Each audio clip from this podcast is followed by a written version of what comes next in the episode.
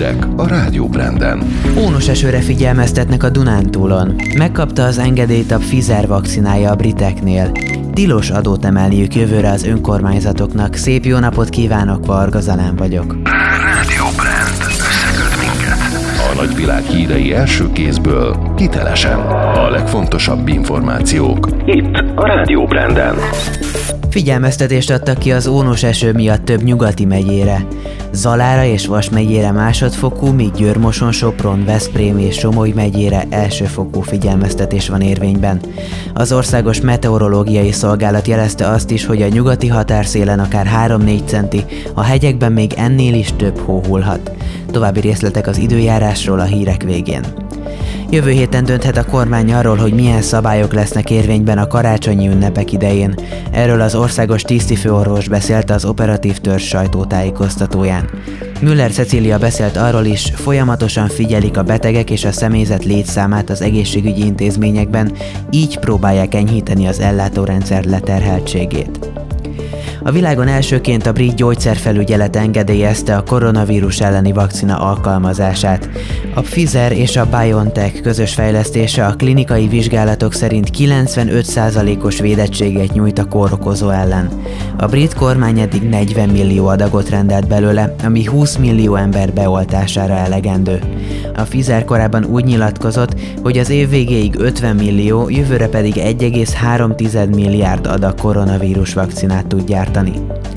Franciaországban utcára vonultak a téli turizmusból élők, miután kiderült, hogy a síközpontok csak januárban nyithatnak ki.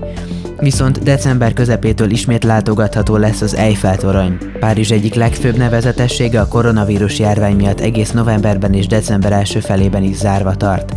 Idén a látogatottság a korábbi évek töredékére esett vissza, mert tavasszal is bezárták három hónapra. Nem emelhetik az adókat jövőre az önkormányzatok a kormány új járványügyi intézkedése értelmében. A magyar közlönyben megjelent rendelet szerint 2021-ben nem nőhet a helyi és a települési adó, illetve nem korlátozhatják az adókedvezményeket és az adómentességeket.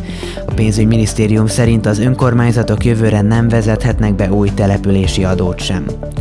Belehalt sérüléseibe a trieri gázolás egyik sérültje, így már öt áldozata van a részegautós álmok futásának. Kedden a német város központjában egy 51 éves férfi szágoldozott terepjárójával válogatás nélkül gázolt el embereket. A halálos áldozatok mellett 14 sérült is van. A sofőrt a rendőrök feltartóztatták és őrizetbe vették. Elindult a téli élelmiszerlánc ellenőrzés. Az Agrárminisztérium által elrendelt vizsgálat sorozat célja, hogy az ünnepekkor is biztonságos élelmiszerek kerüljenek az asztalra. A december végéig tartó ellenőrzés sorozat az ünnepekhez kötődő népszerű termékeket érinti, mint például a húskészítményeket, halat, szaloncukrot, beiglit, zöldségeket és gyümölcsöket.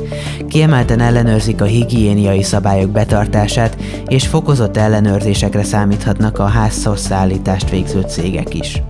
Újabb területek újultak meg a fővárosi Városligetben. Elkészült a botanikus kert, egy újabb kutyás élménypark és két kilométeres futókör is.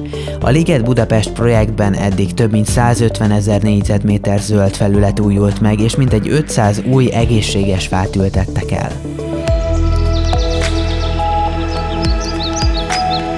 Időjárás. Az időjárás támogatója a Trendhim. Ékszerek és kiegészítők férfiaknak. Trendhim. Tell your story. Csütörtökön a Dunántúlon több, másút kevesebb felhő lesz az égen. Eleinte csak nyugaton, később a középső ország részben is elered az eső. Az Alpok alján havas eső, eleinte ónos eső is eshet.